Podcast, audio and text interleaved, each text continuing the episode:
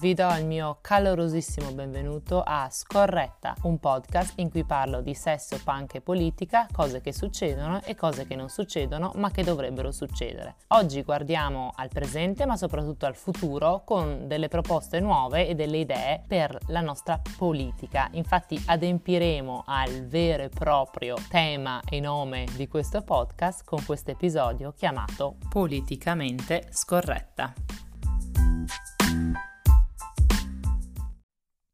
Partiamo con delle piccole premesse come al solito, che spero sia chiaro mi piacciono molto. In questo episodio sembreremo molto eteronormative, cioè parleremo di donne e di uomini in politica, escludendo altri tipi di identificazioni di genere. Perché? Perché purtroppo il mondo politico in cui agiamo è così. Questo non vuol dire che pensiamo che il mondo in cui viviamo non sia un mondo più fluido, in cui ci possa essere uno spettro di sessualità e in cui una persona possa avere delle connotazioni fisiche che non corrispondono alla sua personale identità di genere, ma purtroppo perché nel mondo politico italiano in cui agiamo le cose stanno così. Vi faccio un piccolo esempio. La legge 165-2004 regola le quote rosa cosa nei consigli regionali e comunali. Questa legge ha una connotazione positiva, no? prevede che ci siano una minoranza di quote elettorali riservate ad un preciso sesso. Cos'è il problema? Che il sottotitolo di questa legge è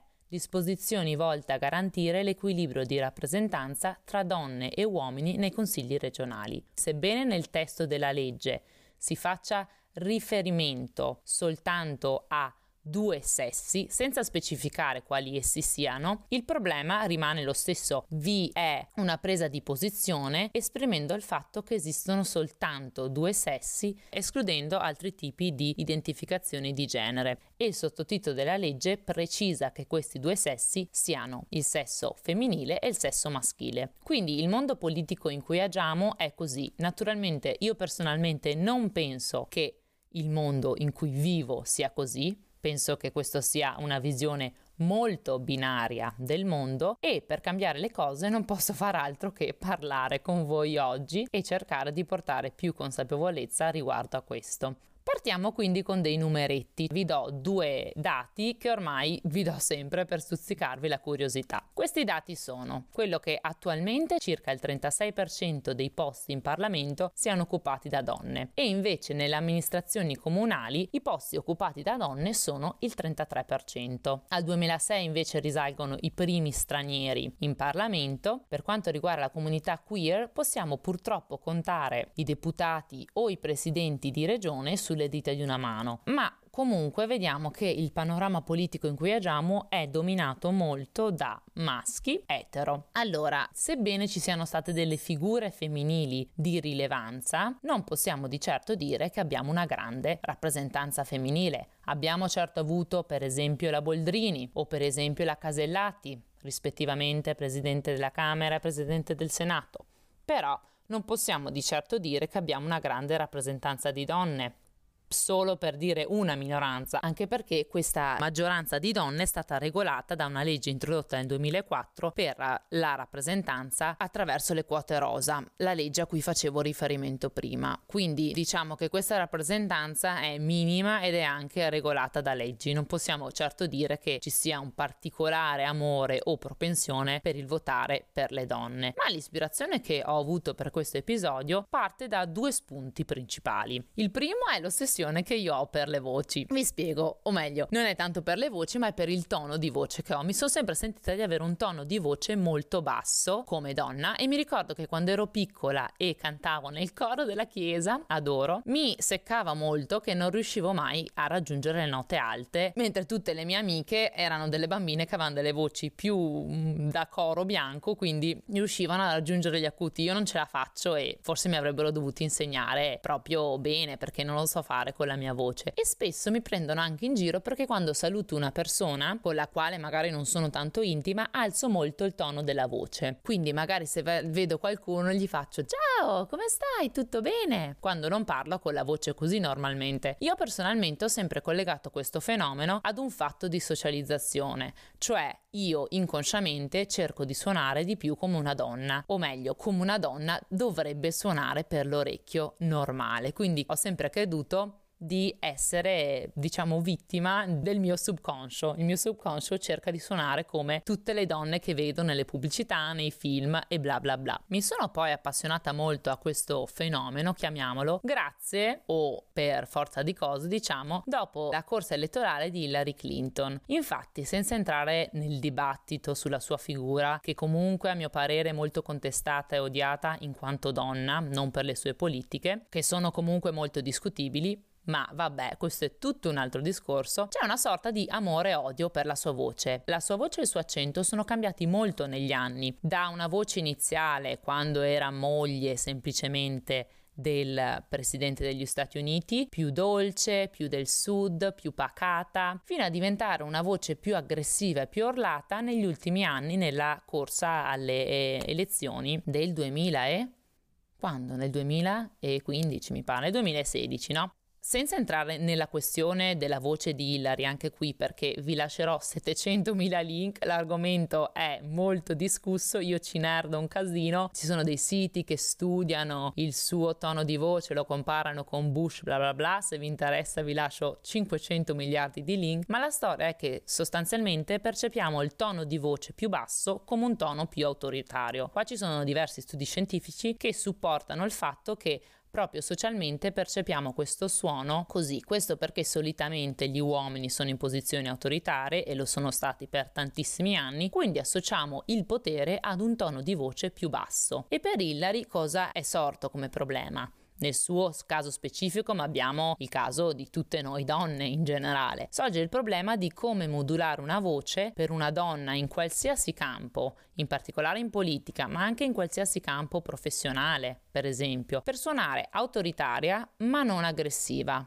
piacevole, ma non troppo piacente, ma non troppo stupida. Questi sono tutti aggettivi che sono stati attribuiti a Hillary nella sua campagna, nonostante secondo studi la sua voce sia nella media per tono, volume, genere ed età e questi aggettivi non sono mai stati accostati a Bush Jr., che faceva degli espedienti simili a Hillary, come quello di fare la voce più gutturale, tipo uh, così, e anche quello di fare la voce che non la so fare con l'accento verso la fine della frase. Questi qua sono dei fenomeni linguistici che vengono attribuiti spesso alle donne che le fanno suonare, per esempio si prende la voce, non so, delle Kardashian, che le fanno suonare più stupide, più false, più costruite, meno autentiche ma sono stati fatti diversi studi che quando lo stesso fenomeno viene fatto da uomini, naturalmente il risultato nella percezione non è lo stesso. E quindi ritorniamo un po' alla storia che è sempre quella, il tono che percepiamo come tono di potere è quello maschile perché siamo abituati a questo tono. Quando una donna fa sentire la propria voce in arene politiche siamo così poco abituati a sentirla che sembra che ci stia urlando addosso. L'altro spunto che mi ha spinto a sviluppare questa puntata è in generale il dibattito mondiale. Negli ultimi anni si è parlato molto spesso di figure femminili in politica, meno male grazie a donne come Angela Merkel o Hillary per l'appunto o la grandissima mia idola Federica Mogherini o la discussa Marine Le Pen, oppure arriviamo proprio all'attualità, le neoelette Alexandria Ocasio-Cortez, adoro a dir poco, e Kamala Harris. Meno adoro, ma evviva la rappresentanza, insomma. Questa presenza di donne ha acceso un dibattito, o meglio lo ha riacceso, sul ruolo di identity politics o la politica dell'identità. Con questo termine cosa si intende? Si intende un sistema politico in cui la differenza di genere,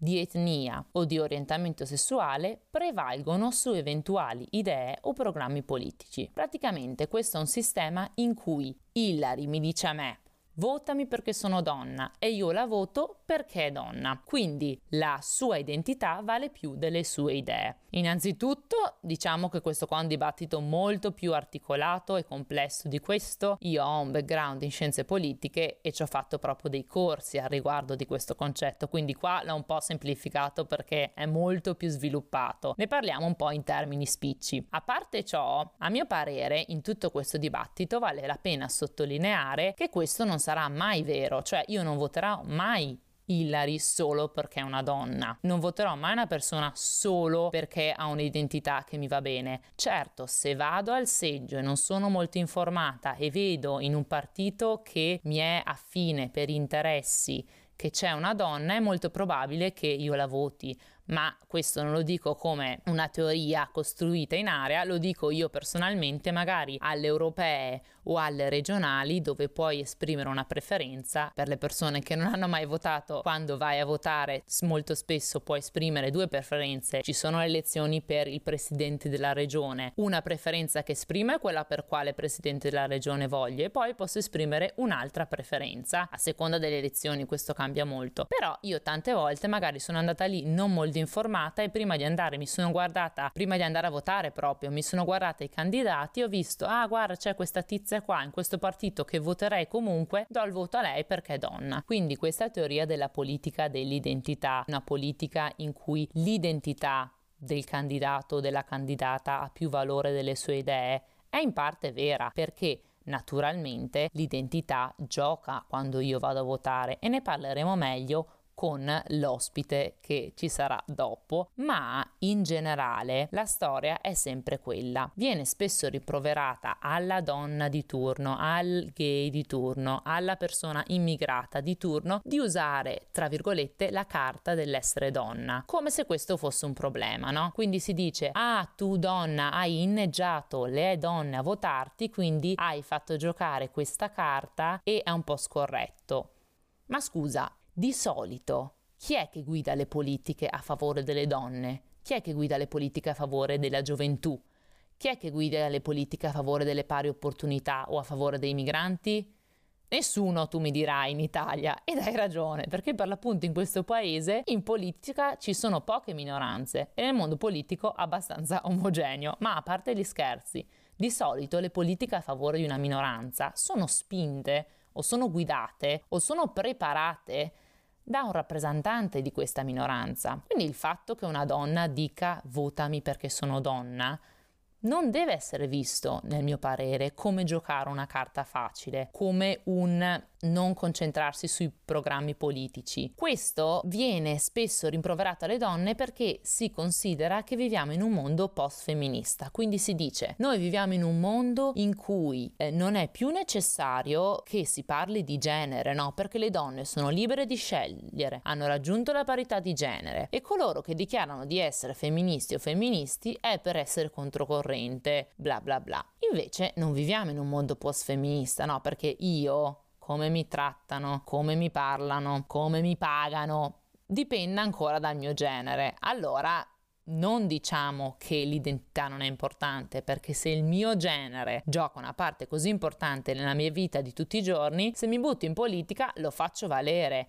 Se voto lo faccio valere. Zio Billy, il mio genere mi fa patire fior fior di problemi, di patimenti, mi devo fare mille preoccupazioni per mille cose che dico, che faccio, come mi vesto di qua e di là e dopo quando vado a votare devo mettere da parte questa mia identità.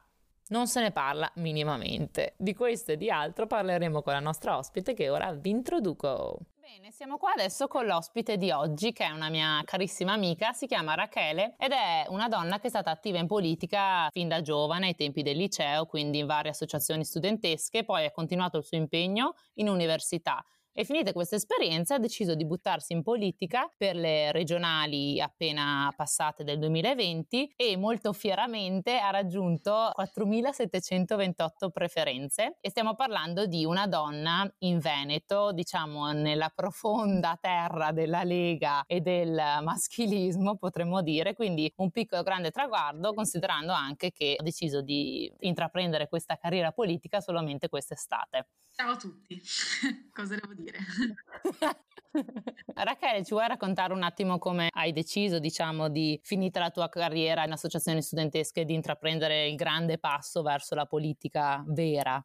È stato un passo ragionato un po' all'improvviso, ma anche nel modo più tranquillo e anche mi sento di dire collettivo possibile, nel senso che ovviamente, insomma, nella mia vita io sono sempre stata circondata dalla politica e da persone che la fanno con piacere e con passione. Quindi con un po' di queste persone ha cominciato a batterci in testa il pensiero del beh, ma in questo Veneto in questo Veneto invincibile, cioè perché la Lega, insomma, sappiamo bene quanto consenso ha è già a luglio, cioè quando è venuta fuori un po' l'idea di esprimere non una realtà ma tre candidature, era, era un pensiero presente e quindi in questo Veneto verde al 100% ma non in senso ecologista ma in senso leghista, eh, cosa abbiamo da perdere? A un certo punto ci siamo detti che era il momento per noi che avevamo, insomma, che abbiamo tuttora tra i 23 come me e i 28 massimo anni, forse era arrivato il momento di affacciarci alla politica degli adulti, anche a dei veri avversari e provare a misurare in questo senso le nostre idee. Diciamo che la campagna elettorale in Veneto, come già mi avevi detto, è fatta di tanta gente, di tanti banchetti, di tanti mercati e magari uno scenario un po' diverso da quello della vita studentesca in cui puoi portare a rapportarti con delle persone più o meno sulla tua stessa lunghezza d'onda. Com'è stata questa esperienza ad affrontare un elettorato un po' più vecchio, magari con delle idee un po' diverse da quella a cui sei abituata?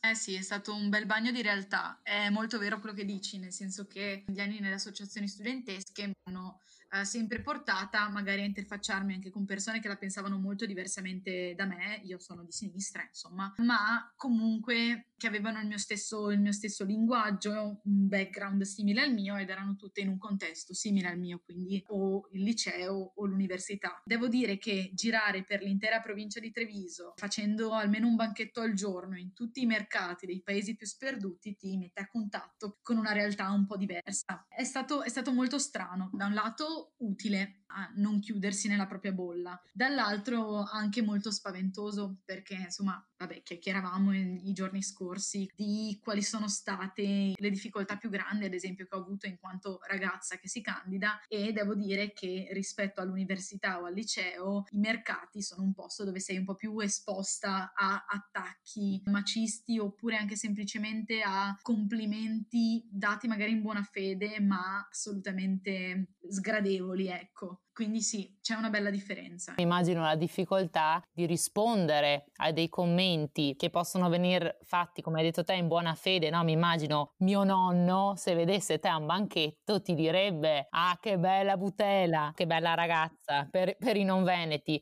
E naturalmente mi immagino la voglia di rispondere ma che cazzo vuoi? Ma anche la necessità di fare un po' una bella faccia, però magari una necessità che ci può portare a, a un confronto più produttivo positivo perché è anche vero che noi viviamo in una società, in un ambiente culturale molto diverso da quello dell'elettorato più vecchio. Certo, ma eh, guarda, una cosa che mi sono ritrovata a notare di me stessa e di come reagivo, almeno in una prima fase, ai primi banchetti che facevo, è, eh, e questo mi, mi, è successo anche altre volte, in occasioni in cui magari qualcuno mi faceva catcalling, quindi mi diceva ho oh, fortunato tuo amoroso per strada o che ne so, io mi sono ritrovata istintivamente con grande angoscia rispondere grazie, perché sei lì tu, sei esposta, sei candidata e sei quindi la persona su cui si misurerà il giudizio che gli altri hanno di te. Quindi se fai la stizzita, comunque perdi, perdi consenso, perdi buon umore per fare il resto del banchetto e tutto. E in realtà sorprendermi a dire grazie a qualcuno che mi diceva cose comunque non adatte è una cosa che mi ha colpito molto e che mi ha anche portata a pensare ma aspetta un attimo, come sto reagendo, cosa devo fare? Ed è una cosa su cui vorrei lavorare anche adesso perché in realtà se non cominciamo a far notare a questi uomini, questi signori, questi profondi veneti, ma neanche troppo profondi in realtà, queste persone che ci stanno mettendo a disagio e che quel complimento non è un complimento veramente, ma è in qualche modo posizionarsi nei miei confronti in atteggiamento,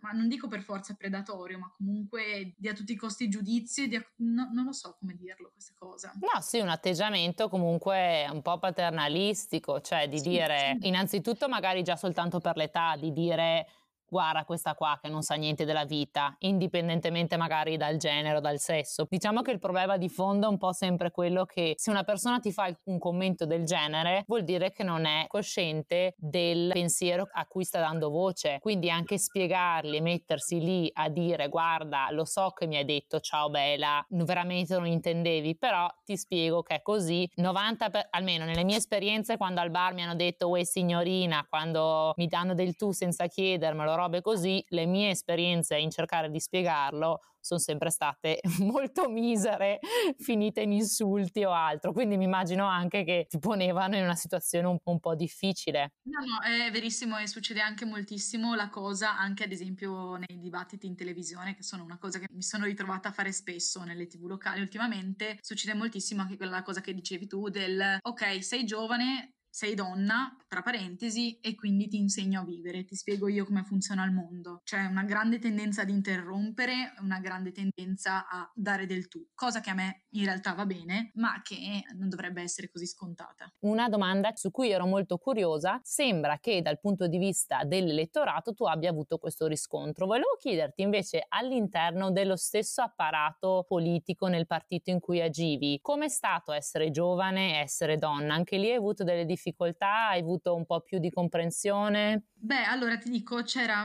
più sicuramente accoglienza e apertura nel voler parlare di queste cose, però tante volte c'era un po' di maschilismo involontario, animato certo dalle migliori intenzioni, nel senso che ho trovato grande appoggio nel parlare di comunque tematiche strettamente legate al femminismo, così come all'attenzione del corpo e alla tutela delle minoranze. È abbastanza facile in partiti comunque di spirito di centrosinistra, progressisti, emergere e anche anche conquistare un pezzo dell'elettorato perché si parla di queste cose. Una cosa che mi ha colpito molto è in generale il fatto che io fossi una delle, delle poche forse a usare esplicitamente il fatto di essere una candidata donna e quindi di avere questo, questo fattore di rappresentare questa cosa come arma in un certo senso elettorale perché di base è più semplice insomma parlano i numeri per gli uomini prevalere, sembrare credibili e avere qualcosa eh, per cui essere votati. Insomma, siamo più abituati a vedere politici uomini però ho visto che c'era un, un, buon riscontro da parte dell'elettorato di sinistra quando io facevo dei post o delle dichiarazioni o comunque lanciavo messaggi che puntavano a valorizzare la mia figura in quanto donna. E questo secondo me è positivo perché spesso si cade nel tranello del non devo votarla perché è donna, ma devo votarla solo ed esclusivamente per le sue idee. Cosa che sarebbe bellissima in, in un mondo in cui non esiste una discriminazione, e questa cosa ovviamente lo dicevi tu nell'introduzione, eh, non vale solo per le donne, ma vale per tutte le identità eh, di minoranza, insomma. Si rende necessario, secondo me, preso atto del fatto che c'è una discriminazione, che c'è una differenza e che c'è un sistema di potere di un certo tipo, anche farsi votare per queste cose. Altrimenti si rischia di non avere abbastanza rappresentanza banalmente. Esatto, anche perché a fronte delle recenti elezioni americane, se l'identità non fosse così importante, se fossimo in un mondo in cui l'identità non vale niente, con identità intendo l'appartenenza a una determinata etnia o un gruppo sociale o anche il genere, qualsiasi tipo di identità, se non fosse così importante avremmo una rappresentanza che non guarda questo, quindi sarebbe una rappresentanza un po' meno omogenea. Invece la rappresentanza che abbiamo è quasi totalmente omogenea, perché se parliamo di donne la situazione è semi terribile, come vi dicevo nell'introduzione, intorno al 35-36%. Per quanto riguarda le personalità queer è inesistente questo discorso che facciamo un'arma a doppio taglio, perché le persone pensano che solo perché io, tra virgolette, lodo il tuo essere donna, per esempio di te ammiro il fatto che tu abbia deciso di fare questo percorso, non è che dopo sei esente da criticismo, no? E ho visto molto in giro questo discorso riguardo a Kamala Harris e la mia personalissima opinione che ho è sono molto felice che una minoranza donna sia vicepresidente, è un grande passo, vuol dire che è perfetta, no? Non, non capisco capisco questo problema dell'ammettere che l'identità sia un valore aggiunto pur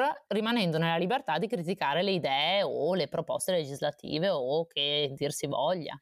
Certo, e questa è una cosa che vale a prescindere, nel senso che ci si è ritrovati, ad esempio, io faccio l'esempio delle elezioni regionali perché sono la cosa che ho vissuto di più, ci si è ritrovati ad esultare perché quest'anno rispetto al 2015 ci sono otto donne in più elette. Sicuramente è un progresso, c'è il 36% di eh, rappresentanza femminile all'interno del Consiglio regionale del Veneto rispetto al 20,4% de- del 2015. Anch'io sono felice, ma allo stesso tempo, da un lato mi devo porre il problema del fatto che mi sto in un certo senso accontentando di un 36% di rappresentanza femminile quando non mi risulta che esista una rappresentanza LGBT all'interno del Consiglio regionale, così come di nessun altro, nessun altro tipo di identità che invece vorrei vedere rappresentata. E allo stesso stesso tempo mi viene spontaneo pensare a quello che è stato il risultato effettivo delle elezioni, cioè 77% tra eh, Lega, lista Zaia, la destra in generale. Quindi anche le donne che sono state elette hanno comunque un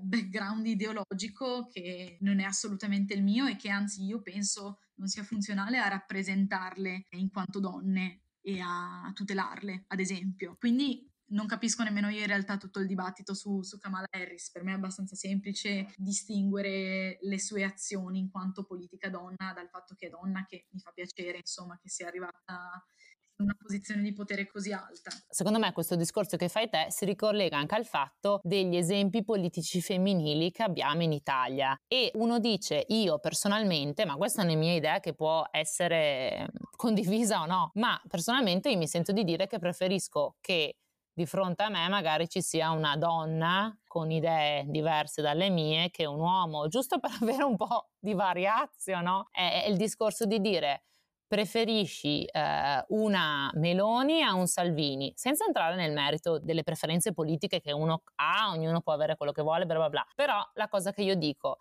la Meloni per me, per esempio, ha portato avanti un ideale di donna che può non farmi impazzire, eh, però diverso, no? Cioè abbiamo l'ideale di donna di sinistra che viene sminuita, che magari viene insultata perché è brutta, oppure quella che viene insultata perché è troia, è andata su col governo Berlusconi, oppure quella che è rigida. E abbiamo anche degli esempi che vengono totalmente ignorati, no? Perché si parla per dire molto di più della Meloni che della Casellati, che è la prima donna italiana a ricoprire la carica del Presidente del Senato e nessuno, tra virgolette, se l'è cagata. Allora, io personalmente dico è, è meglio anche avere una rappresentanza più variegata in quanto a genere, ci accontentiamo per il momento del genere, poi in futuro avremo anche magari una rappresentanza più variegata in quanto a identità che non averla. Ma sai tra l'altro qual è un po' una questione, secondo me, una cosa meno che su cui io ho riflettuto nel chiedermi anche come dovevo stare io all'interno dello scenario politico, in quanto appunto persona esposta. Secondo me la sfida sta anche nel cercare in realtà un modo di critica che non risponda a un certo tipo di, di paradigma che secondo me è profondamente maschile, non vorrei essere fraintesa e ecco, suonare accusatoria nei confronti del genere maschile nel suo, nel suo complesso. Però secondo me nel misurarsi in una competizione spesso mh, c'è un, uh, anche un'aggressività di un certo tipo, no? Una, soprattutto se è una competizione elettorale, anche il fatto di sminuire l'avversario, il fatto di non rispondere alle domande che vengono fatte è secondo me un modo che si ha di vincere, di cercare di vincere e questo è anche connaturato a un'idea profondamente maschia che abbiamo del vincitore di una competizione che sia elettorale o meno. Forse uno spirito agonistico che secondo me sarebbe bello in un futuro ideale riuscire non a rincorrere ma a eliminare. Sarebbe bello riuscire a vincere un'elezione e, ed essere eletta senza dovermi adattare a un certo tipo di modo di affrontare la competizione elettorale perché io penso che il buon risultato che ho fatto, anche se non è stato sufficiente a, a, eleggermi sostanzialmente, sia dovuto anche al fatto che un po' si è percepita una volontà di fare le cose in modo diverso, quindi più partecipativo, a tratti più calmo, comunque con un racconto diverso, secondo me, almeno spero. I risultati diciamo che parlano chiaro, vi ricordo che Rachele non aveva esperienza politica pregressa e secondo me in un Veneto così com'è, con la storia che ha, un grande risultato. Ricollegandoti al discorso che hai detto prima, volevo fare un piccolo commento riguardo al fatto che la discussione politica, ma anche in generale, quando non si vuole discutere nel merito di una questione, di solito perché non si ha argomenti validi, poi ci si riduce al diversivo di ridurre la persona al corpo che è. Quindi, caso italiano, molto spesso, ah, Frocio, ah, Troia, così, e tu stavi parlando delle politiche per il Covid e ti ritrovi a sentirti dei consiglieri comunali in vari posti che fanno degli insulti di cattivissimo gusto e dici la riduzione ad un corpo come diciamo nemico è ancora molto comune, soprattutto per quanto riguarda le donne. Uno per quanto può avere un'esperienza positiva se appartiene a una categoria discriminabile, sa benissimo che è una realtà e che bisogna fare qualcosa, insomma. Poi parlavamo anche, o almeno io introducevo una discussione all'inizio il fatto che saremmo state molto eteronormative, ma del resto parlavamo con Rachele che la politica stessa è eteronormativa. Per esempio, quando siete andati a votare, non avete mai notato un piccolo dettaglio succede che finisci in una coda eh, di solito divisa per genere, di qua votano gli uomini, di qua votano le donne ed è una cosa che mi faceva notare giustamente eh, il coordinamento LGBT di Treviso con cui ho voluto fare una chiacchierata a porte chiuse per chiedere spunti riguardo a cosa si poteva fare. E siamo finiti a parlare della preferenza di genere, io gli stavo raccontando di quanto questa cosa in realtà penso che mi abbia favorita perché di fatto un buon risultato come quello che ho avuto io è stato anche prodotto dal fatto che esistesse la preferenza di genere per la prima volta in Veneto alle elezioni regionali e ho posto il, al coordinamento LGBT il tema eh, del fatto che appunto preferenza di genere vuol dire che devi esprimere per forza, eh, se esprimi due preferenze, almeno una deve essere di genere diverso, quindi femminile in realtà. Non c'è un linguaggio eh, proprio a livello di legge inclusivo.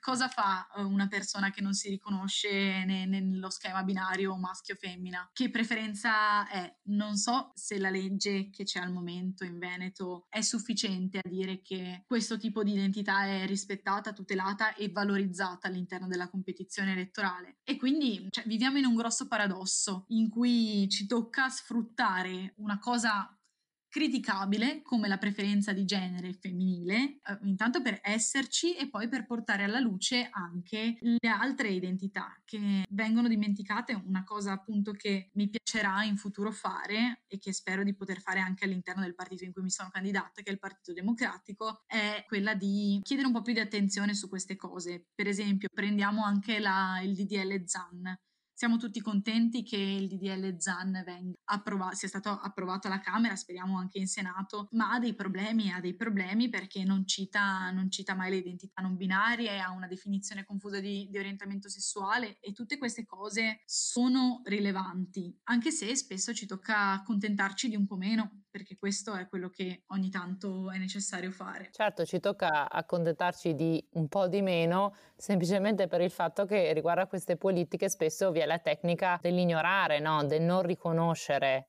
neanche l'esistenza della possibilità di un'identità al di fuori di quella binaria, quindi se non vi è riconosciuta neanche l'esistenza, perché legiferare al riguardo? Io mi metto nei panni delle povere persone che si ritrovano un seggio in questa situazione, che mettono anche, cioè cosa puoi fare in questa situazione? Tu se vai al seggio e hai sulla carta d'identità un genere diverso, No, no, ma succede. Fa conto che è un momento di grande sofferenza perché tantissime persone nel seggio, anche senza spaziare, insomma, l'identità dei non binari che comunque hanno una, non sono rappresentati all'interno di quella divisione. Al momento la coda, la doppia fila al seggio, maschi e femmine, porta tantissime persone transessuali a eh, subire misgendering, che adesso non so come tradurre. Con misgendering si intende quando una persona non viene riconosciuto il suo cambiamento di eh, sesso, quindi può essere che per esempio una persona si ritrova ad andare al seggio con sulla carta d'identità scritto uomo, ma ha fatto la transizione ed è una donna,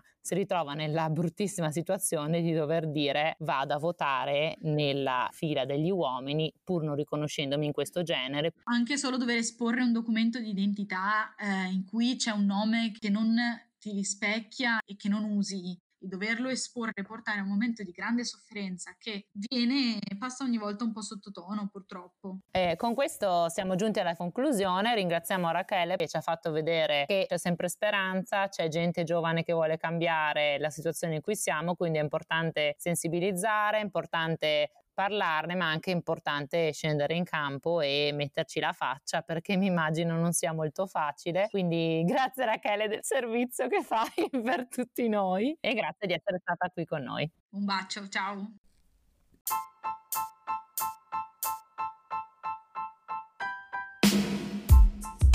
Come al solito nella descrizione dell'episodio trovate tutte le fonti che abbiamo usato e quelle per approfondire. Ci siamo dimenticati con Rachele di dirvi che se volete seguire quello che lei ha fatto nella sua campagna elettorale e i suoi progetti e proposte future potete seguirla su Rachele Scarpa Veneto 2020, pagina su Facebook. E invece per sapere chi è come persona al di fuori della vita politica potete seguire la sua pagina di fumetti su Instagram che è chele.png. Per il resto vi ricordo che i miei DM sono sempre aperti, tutti i nostri canali social sono sempre lì pronti per accogliere i vostri dubbi, perplessità, dibattiti, domande, non insulti però, non insulti. Stay scorretta e alla prossima!